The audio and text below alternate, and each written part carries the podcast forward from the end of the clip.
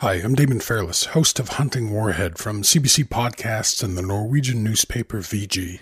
Hunting Warhead follows a global team of police and journalists as they attempt to dismantle a massive network of predators on the dark web. Winner of the grand prize for best investigative reporting at the New York festivals and recommended by The Guardian, Vulture, and the Globe and Mail, you can find Hunting Warhead on CBC Listen or wherever you get your podcasts. This is a CBC podcast. On an island with nowhere to go, playing all the iguana rockin' hits. It's AFN Radio Gitmo.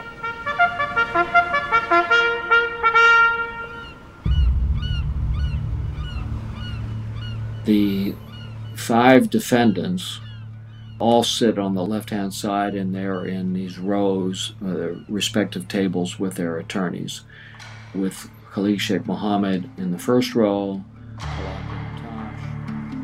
It's January 2020 on the U.S. Naval Station Base, Guantanamo Bay, Cuba, in a makeshift courtroom where the five alleged conspirators of the 9 11 attacks are on trial. And this was a particularly tense week because Mitchell was going to testify about his activity and uh, it was going to bring out very vividly what in fact had occurred when these defendants were in the black sites. It's sort of interesting because Khalid Sheikh Mohammed didn't react. We all went there, held our breath, wanting to see what would happen. Dr.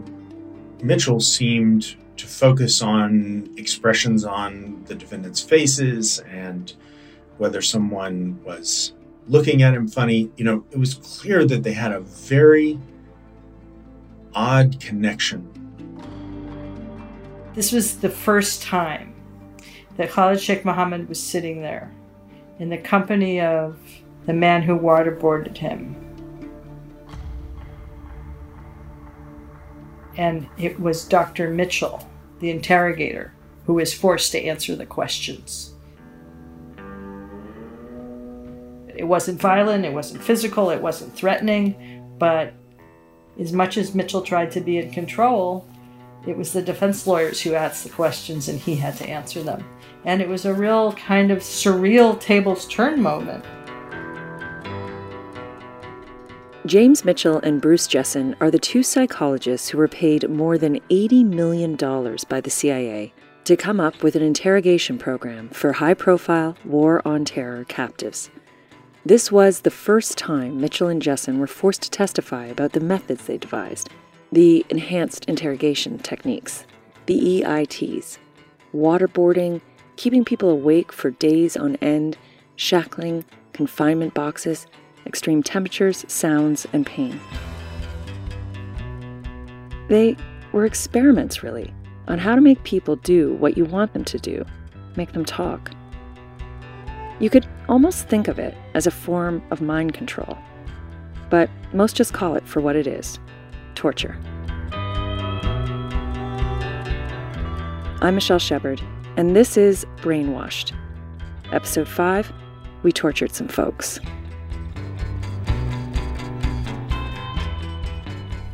Good afternoon, everybody. Happy Friday. Uh, I thought I'd take some questions, uh, but first, let me say a few words about the economy. That's Obama, former U.S. President Barack Obama in 2014, standing before the White House press corps. So, with that, let me take a couple of questions. Just days after President Obama came to power, he quickly dismantled some of the post 9 11 measures brought in by his predecessor, George W. Bush. He shut down the network of secret CIA prisons known as black sites and abolished the use of enhanced interrogation techniques, the EIT program that Jessen and Mitchell developed. But by 2014, his presidential honeymoon was over. Guantanamo was still open, despite his pledge to shut it down, and he was facing questions about the Senate Intelligence Committee report on the CIA's actions. An investigation into exactly what happened to those CIA captives. Uh, the RDI report has been transmitted. The declassified version that will be released at the pleasure of the, uh, the Senate committee. The RDI report. the CIA's rendition, detention, and interrogation program. Even before I came into office, I was very clear that in the immediate aftermath of 9 11, we did some things that were wrong. We did a whole lot of things that were right, but we tortured some folks. We tortured some folks. It's important for us not to feel too sanctimonious in retrospect about the tough job that those folks had. But having said all that, we did some things that were wrong. Uh, and we have to, as a country, take responsibility for that so that hopefully we don't do it uh, again in the future. Obama's narrative was widely accepted. This was an aberration, something so extreme due to extreme times. That's how these incredibly violent new interrogation methods, the EITs, were invented. When we started this podcast, I knew about post 9 11 policies. I'd reported on them for years, been to Guantanamo a couple dozen times, and while I knew the vague outlines of MK Ultra and the CIA's involvement in foreign conflicts, I had no idea of the direct correlation to modern day torture. That what took place at the black sites in Guantanamo after the September 11, 2001 attacks, it could be traced back more than half a century earlier to the start of the Cold War, to MK Ultra, and to the Allan in Montreal. This wasn't new.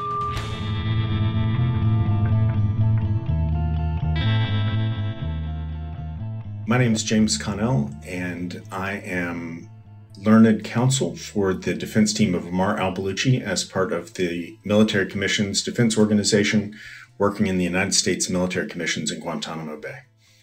He's an experienced death penalty lawyer, which is required in capital cases. And I have a little disclaimer that I have to give at the beginning, and I know that it never gets picked up verbatim, but that's fine. But the disclaimer is that although I am paid by the United States Department of Defense. I'm not speaking on behalf of the Department of Defense, and that nothing I'm about to say in this interview is based on classified information. Um, James Connell has top secret security clearance, which means he knows more than he can say. As a Guantanamo defense attorney, he's fighting to keep his client from being sentenced to death. Not many people would have sympathy for his client or for the four other men accused of orchestrating the 9 11 attacks. But this trial is actually less about them. Because for Connell to most effectively defend al Baluchi, he actually has to prosecute the actions of the state. In other words, prove that the CIA tortured his client while in custody. And to prove that, he's had to go back in time. Before I started the case, I had no idea of how much the United States had grappled with the issue of how to make people do what someone wanted them to do. The amount of money and effort that went into what the CIA called brainwashing is astonishing. That story really begins with the Korean War. Because in the Korean War, the North Koreans and Chinese backers used techniques not all that sophisticated, to get U.S. service members to say a lot of things that they wanted them to say. And that was around the same time that director of the CIA, Allen Dulles, in 1953, popularized the word brainwashing in the United States. He gave a speech at Princeton in which he described a process by which the Chinese could brainwash people. They took our boys and brainwashed them and had them uh, filmed there so that they would give out the most extraordinary lies.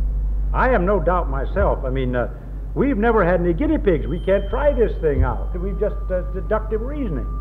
They have had in their slave camps, in their prison camps, they have had an indefinite number of people whom they can try out all these techniques. And uh, uh, they are so many years ahead of us and all that, I mean, there's no, no comparison. As the CIA's director was publicly discussing communist brainwashing, lamenting the fact that the US didn't have human guinea pigs, the CIA was secretly launching MKUltra, a program that essentially would give them human guinea pigs, prisoners, clients of sex workers, even their own agency staff, and of course, the psychiatric patients at the Allan. The CIA never did learn how to brainwash people. And here's the thing neither did the communist governments. When scientists actually studied the American POWs returning from the Korean War, they discovered a far more simple explanation for all the strange behavior.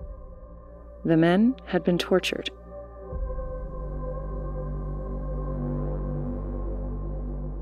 So, the U.S. Air Force created a program to better prepare their forces should they become prisoners of war. It was called SERE. That story really begins with the creation of the SERE program. That stands for Survival, Evasion, Resistance, and Escape. The program of how to resist interrogation. The first SERE students were American pilots. After the Vietnam War, soldiers and sailors also underwent the training. Today, every branch of the military has its own program, and most of the curriculum remains classified. The idea behind SERE is that you expose your troops to horrible treatment in a controlled environment so that if they are captured and tortured, they'll be better equipped to endure the abuse. But while the military was developing their internal SERE program to build defenses against interrogations and torture, the CIA was creating its own manual for how to conduct interrogations using torture. Remember Sidney Gottlieb, the guy who ran MK Ultra? Gottlieb's research produced some written observations, some reports that were kept within the CIA about how do you destroy a person? How do you interrogate a person? How can you make a prisoner dependent on the interrogator? This is Stephen Kinzer, who wrote the book on Gottlieb, calling him the poisoner in chief. He had so much experience with the hundreds of expendables that he experimented to death so he wrote up some guidelines for how to do this. These secret CIA guidelines would evolve into other manuals that would be circulated within the agency and beyond. These manuals were used throughout Latin America in the 1970s and 80s. When they arrested me and they took me to the Departamento de Información store, I was there tortured basically during the first three days. They will use traditional electroshock they will put it in different parts of my body. Maria says her torturers were university educated, and their methods more sophisticated. They not only used electrical shocks, but also simulated the voices of her family on tape. They working with electricity, and they play with my body and my mind. They were doctors, some of them psychiatrists, who not only used electricity but also tried to brainwash her. Their knowledge of the body and the mind made them both effective and cruel torturers. Both Salvadorans came across men who told them they didn't The CIA's involvement in this torture was finally revealed by a Baltimore Sun investigation. The newspaper found that the CIA had been training Honduran military forces accused of kidnapping, torture, and murder.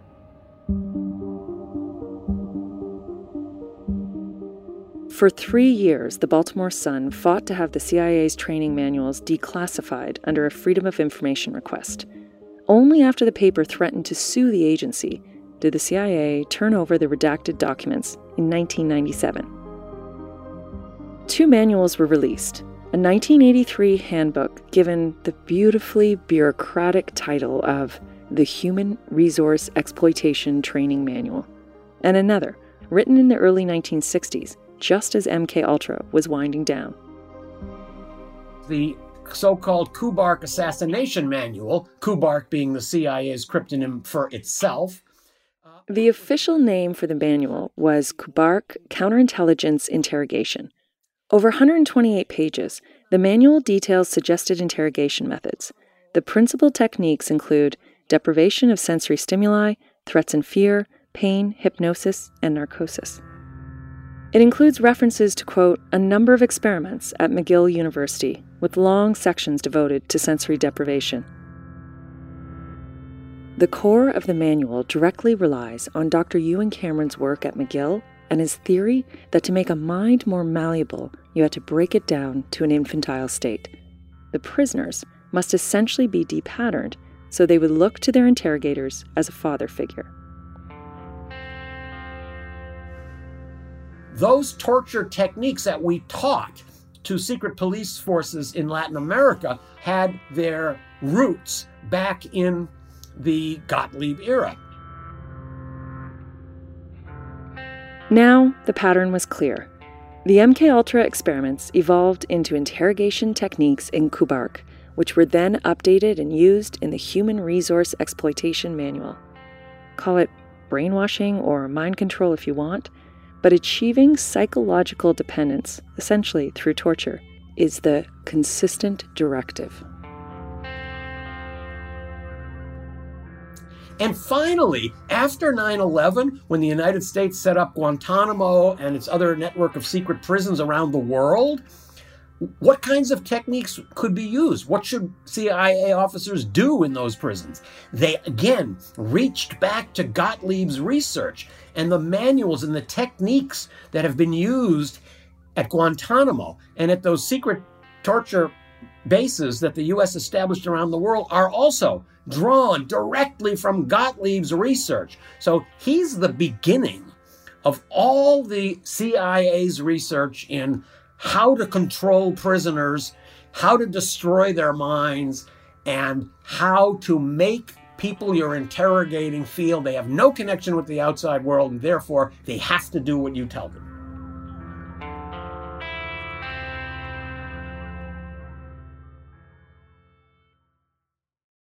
Hey, I'm Charlie Webster. I'm the host of a show called Scamanda. It's all about a woman from California named Amanda C. Riley a beloved member of her local community, and dying of cancer. But it was all one big lie. If you think you know what Scamanda is about, think again. There is so much to the story that you will not see coming. The pregnancy is reversing the cancer. Listen to the show everyone is talking about. The Twisted Journey of Scamanda is available now, wherever you get your podcasts. Okay, we can do this. It, it feels weird to get you to formally introduce yourself, but go for it. Well, my name is Carol Rosenberg. Um, Carol Rosenberg is a good friend of mine. I'm a reporter with the New York Times, and that's been true for a year now. And before that, I was for many years a reporter with the Miami Herald, starting in 1990. And I cover Guantanamo Bay, the place, the policy, the prison, and stuff related to detainees and particularly the trials these days that are going on down there. I met Carol in Guantanamo, and for years we shared a tent with three other female journalists on a strip of asphalt in an area the U.S. military called Camp Justice. I can't praise Carol's dogged determination enough. In the press corps, we call her the Dean, and no one knows more about Guantanamo than Carol. Where do you want to begin? it really begins in 1990 in Baghdad. But I don't know if that you want to start there. I do want to start there. Go back there, yeah. Carol has had a long and illustrious career as a journalist. So that starts in the Middle East when I was a Middle East correspondent. And in the early 90s, the US State Department decided to cut off relations with Sudan. And I had a tip that this was coming. They were going to put them on the sponsors of terror list and I went over to write about this place where kind of all of the radical leaders and movements had gathered. Hezbollah was there, Hamas was there. I think Carlos the Jackal was there in Khartoum. And there was a guy named Osama bin Laden. And I actually paid no attention to him because I thought he was nobody. And when September 11th happened, I was home on Miami Beach in my house. You want this whole story, Michelle? I do. Keep going. Okay. So I jumped in my car and drove to the Herald. And one of our two managing editors was standing there. And because I was supposed to be this expert on terrorism, she said, Well, who did this? And I said, I guess if you believe what we've been hearing, Osama bin Laden, Al Qaeda. The planes resumed about five days later, and they sent me off to the Middle East. And then we started hearing that they might want to put some kind of prison for some kind of prisoners related to the war in Afghanistan in Guantanamo. By now, it's the end of December 2001, and then Secretary of Defense Donald Rumsfeld announced that captives would be going to Guantanamo. I, I would characterize Guantanamo Bay, Cuba, um, as the least worst place we could have selected. And soon after, Carol was on a U.S. military plane to Cuba. Which was January 8th. They'd brought in 19 reporters and there was no flight off. So we ended up spending one or two nights. Then we were supposed to leave, and suddenly the CNN reporter got word that prisoners were on their way to Guantanamo. And this was as much a surprise to people at Guantanamo, I think, as it was to us. And the military tried to rush us off the base. I learned a lot about how to dig in and stay from the CNN reporter, who at one point hid in the bathroom, which I would not have done, but about how just because they tell you you have to go, you try to negotiate to stay. The journalists weren't leaving, not when a plane load of captives was on the way. American gunboats were off the coast.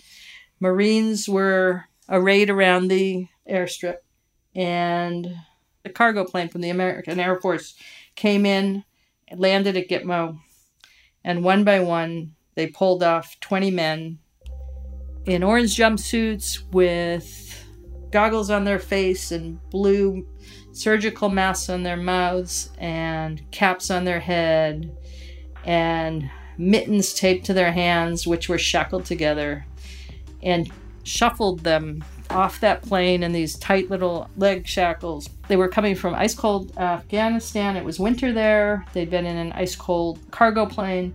They hit the heat in Guantanamo and they collapsed one by one on their knees to the ground as they were being held by the Marines. They got put on a bus shackled to the floor of a white school bus, were driven onto a ferry, went across the bay, drove down Sherman Avenue, past the movie theater, the neighborhoods, the McDonald's, to the other end of Guantanamo Bay, and were put into cages that looked like kennels in what was called Camp X ray. And that day, January 11, 2002, the Guantanamo Detention Center was born.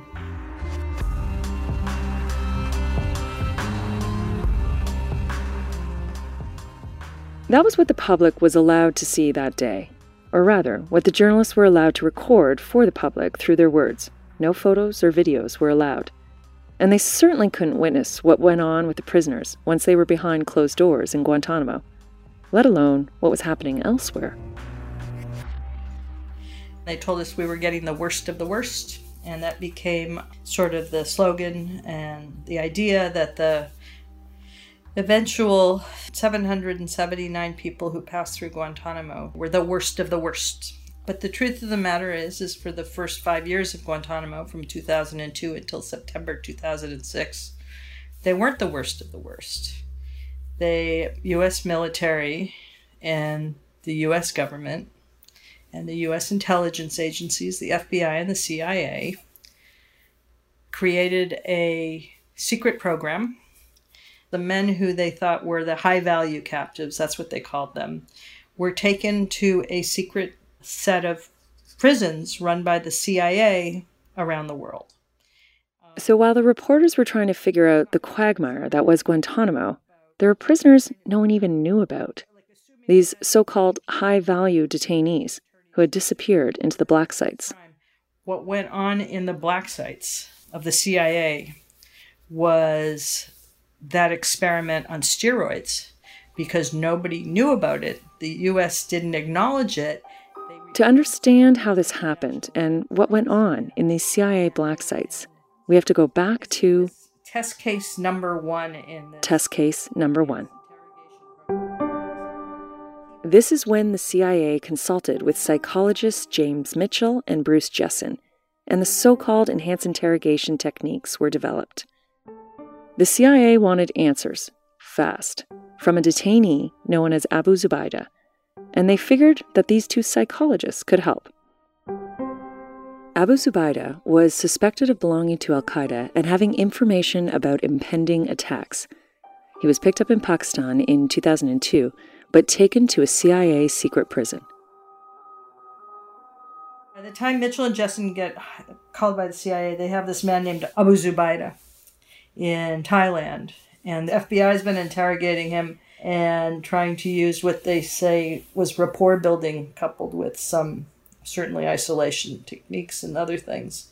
And the CIA was impatient and didn't think that the FBI was working, and they decided to, you know, I think the quote is take the gloves off and design a different program that would dismantle these people's self esteem in a way and get them to spill everything they knew. And so these two men get hired first as consultants, charged with coming up with these interrogation techniques. Mitchell says they were in Washington, I believe, and they sat in a room and they typed up a list of them. And they included things like short shackling, sleep deprivation, confining people to a cramped box, waterboarding, dietary manipulation. They came up with a list of these things. The RDI report, the one Obama was talking about at the press conference, the one that details what happened to Abu Zubaydah and 118 other detainees in CIA custody, it's more than 6,700 pages long. And only 549 of those pages are public in an executive summary, and even those ones are censored. Mitchell and Jessen are mentioned in the report under pseudonyms.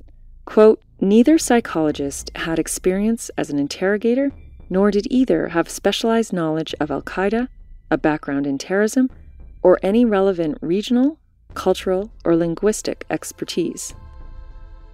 The only experience they could draw upon was from their involvement with the Air Force SERE program and the CIA's past experiments. But as noted in the Senate's report, even the CIA knew coercive interrogations didn't work. MKUltra was a failure. Kubark and the Human Resource Exploitation Manual just left a litany of abused and broken prisoners.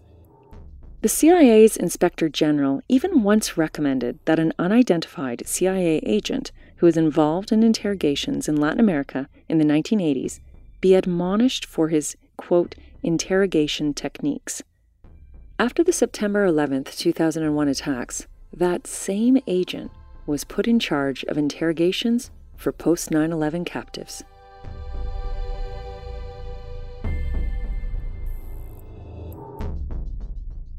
First, uh, I think it's important that Mitchell and Jessen really were, were not the wizards that designed and imagined the program. I do think that they were used by the authorities above them in the agency and probably in the White House to come up with something like this. This is retired Army General Stephen Xenakis. He's a psychiatrist who specializes in PTSD and has worked extensively both with soldiers and veterans and the captives at Guantanamo. I've known him for years. But they came up with these ideas. I think that essentially what they based their understanding was bad science, completely not validated in any way. There's no reason to think that it would have any positive effect and it would be useful. When you say bad science, what do you mean? What was it drawn on? What other experiments do you think that they might have borrowed from? Well, there actually have been never any studies to show that good intelligence was retrieved from using these kinds of tactics or techniques. And I, in fact, in the 70s, interviewed a number of POWs coming out of Vietnam that they didn't produce good information when they were under high duress, when they were tortured. They just said what they needed to say to stop it. Stephen Xenakis was among the early whistleblowers questioning the abusive interrogations, both in his capacity as a retired general and a doctor. In 2005, he wrote an op ed for the Washington Post and immediately felt the backlash. I felt shunned, and I called a number of my my colleagues, two and three stars, and these were former surgeons general of the army and uh, of the other services, and uh, they told me very pointedly. They said, "Steve, uh, I think you're wrong. Uh, we don't get involved. We don't make those decisions, uh, and if uh, our other senior people tell us that that's what's their policies and procedures, so we're going to support and follow it." My response was, "We have our own ethics codes." I mean, we're expected to be independent professionals. People look to us, particularly as clinicians, you know, when we wear the white coats, to abide by those codes. So there's basically no science backing the effectiveness of these new techniques, which doctors and psychologists were heavily involved in. And yet, precious few in the medical community objected. Why? Well, I think fear is at the core. Uh, I felt that from the beginning. Uh, and I remember telling my family members that we, we don't want to get into a climate like we had in the 50s. You know, I, I was in grade school and in junior high school in the 50s. I remember all of that activity, and uh, there was a communist behind every bush, and uh, the bomb might come off, and we had to dive under our desks, and people were building shelters. What happens is in these circumstances, and I really feel it strongly now, is that fear is exploited. And particularly in this kind of in this situation where uh, we had not adequately prepared for this kind of terrorist threat. We were still thinking along the kinds of, of engagements that had a Cold War element to them. Uh, I felt that the responsibility of our political leadership was to calm people, not to leverage it. James Connell, the Guantanamo defense attorney, takes it a step further. Fear drives hate. And one of the things that we saw in the policy process leading up to the decision to use torture was how much people were blinded by fear and hate. In that situation, asking the question of, hey, is there any empirical support for this? Or, hey, is this what the SERE techniques were designed for? Or, hey, didn't we try this once before and it was a failure? Those kinds of reasonable questions come to be perceived as weakness. I think that nobody wanted to ask the question of is it actually going to work to torture people in the sense of generating good information? Because they didn't want to be seen as weak. And like Dr. Xenakis, he believes that these policies were not just driven by Mitchell and Jessen, or even a small political cabal. Torture is a bureaucracy. It takes not just, you know, a good looking actor with a gun and a man tied to a chair. I mean, somebody has to cook the food, somebody has to take out the trash, somebody has to check the prisoner to see if he has a temperature, somebody has to say, yes, he's not nearly dead yet, you can keep abusing him. In the black sites, there were both doctors and other kinds of healthcare professionals. One of the points that those who have testified publicly about the program have stressed is the involvement of physicians. The role of physicians varied. There was a role for physicians in actual abusive interrogations where as in other countries, a physician looked at the person and said, stop or keep going. There was another role, which was more ordinary healthcare. Once a government adopts the reasoning of there are no limits, then really there are no limits. The professions get swept into the bureaucracy of torture just as much as trades do.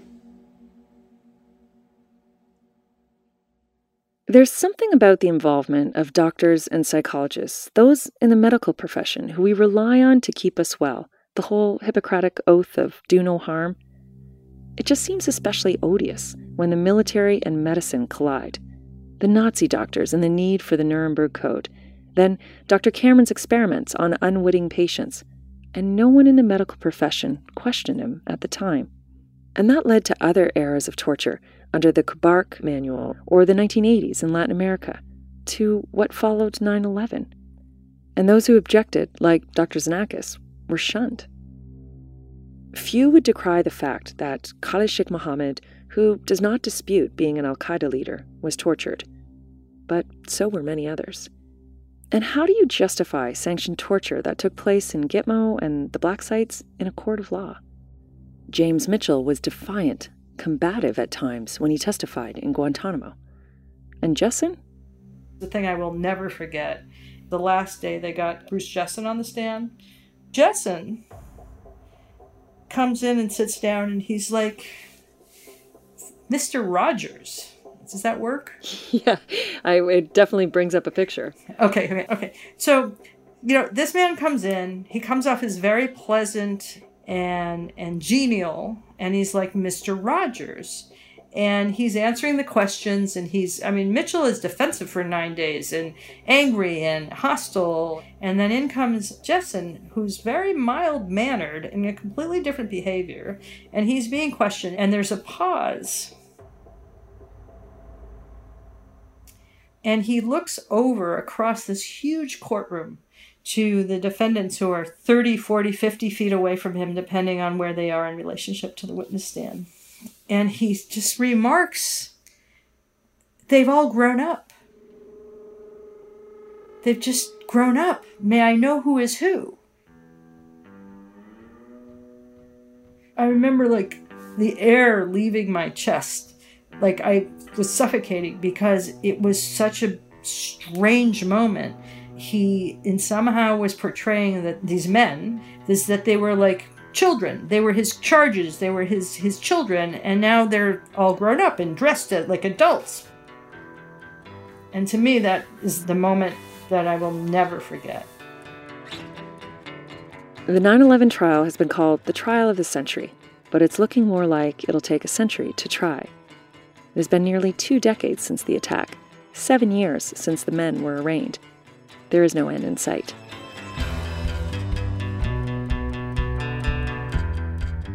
The full Senate RDI report remains classified. No one has been charged or successfully sued over abuses that occurred during interrogations. In fact, some have been promoted. Gina Haspel was a senior officer overseeing the CIA's enhanced interrogation program. She came to the secret black site in Thailand just after test case number one, Abu Zubaydah, was tortured until he nearly died. She later helped destroy the almost 100 videotapes of his abuse. Abu Zubaydah never provided any actionable intelligence as a result of his torture. He is now indefinitely detained in Guantanamo. And Gina Haspel? In 2018, US President Donald Trump appointed her as the CIA's new leader.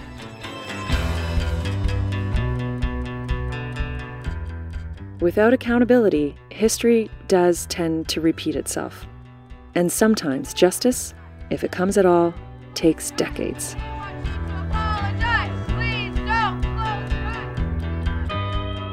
Next time on Brainwashed. We will continue to fight until we are heard. We will keep fighting because we know that no judge could look at our case and say, sorry, too late, because the damage is still so fresh today.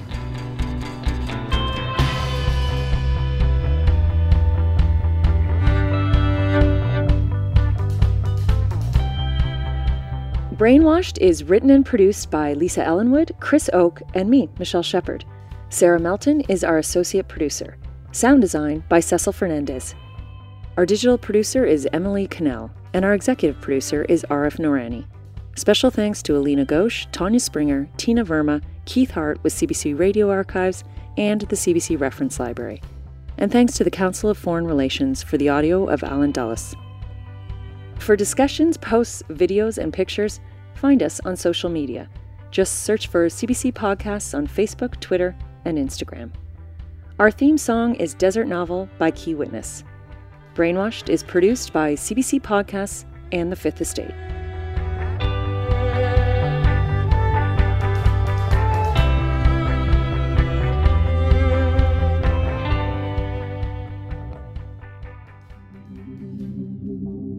Another CBC podcast you may like is Escaping NXIVM. Journalist Josh Bloch pulls back the curtain on the secretive self help group experts call a cult and follows one woman's journey to get out. The podcast was featured in Rolling Stone magazine and named one of the best podcasts of 2018 by The Atlantic. Find Escaping NXIVM on CBC Listen or wherever you get your podcasts. For more CBC podcasts, go to cbc.ca slash podcasts.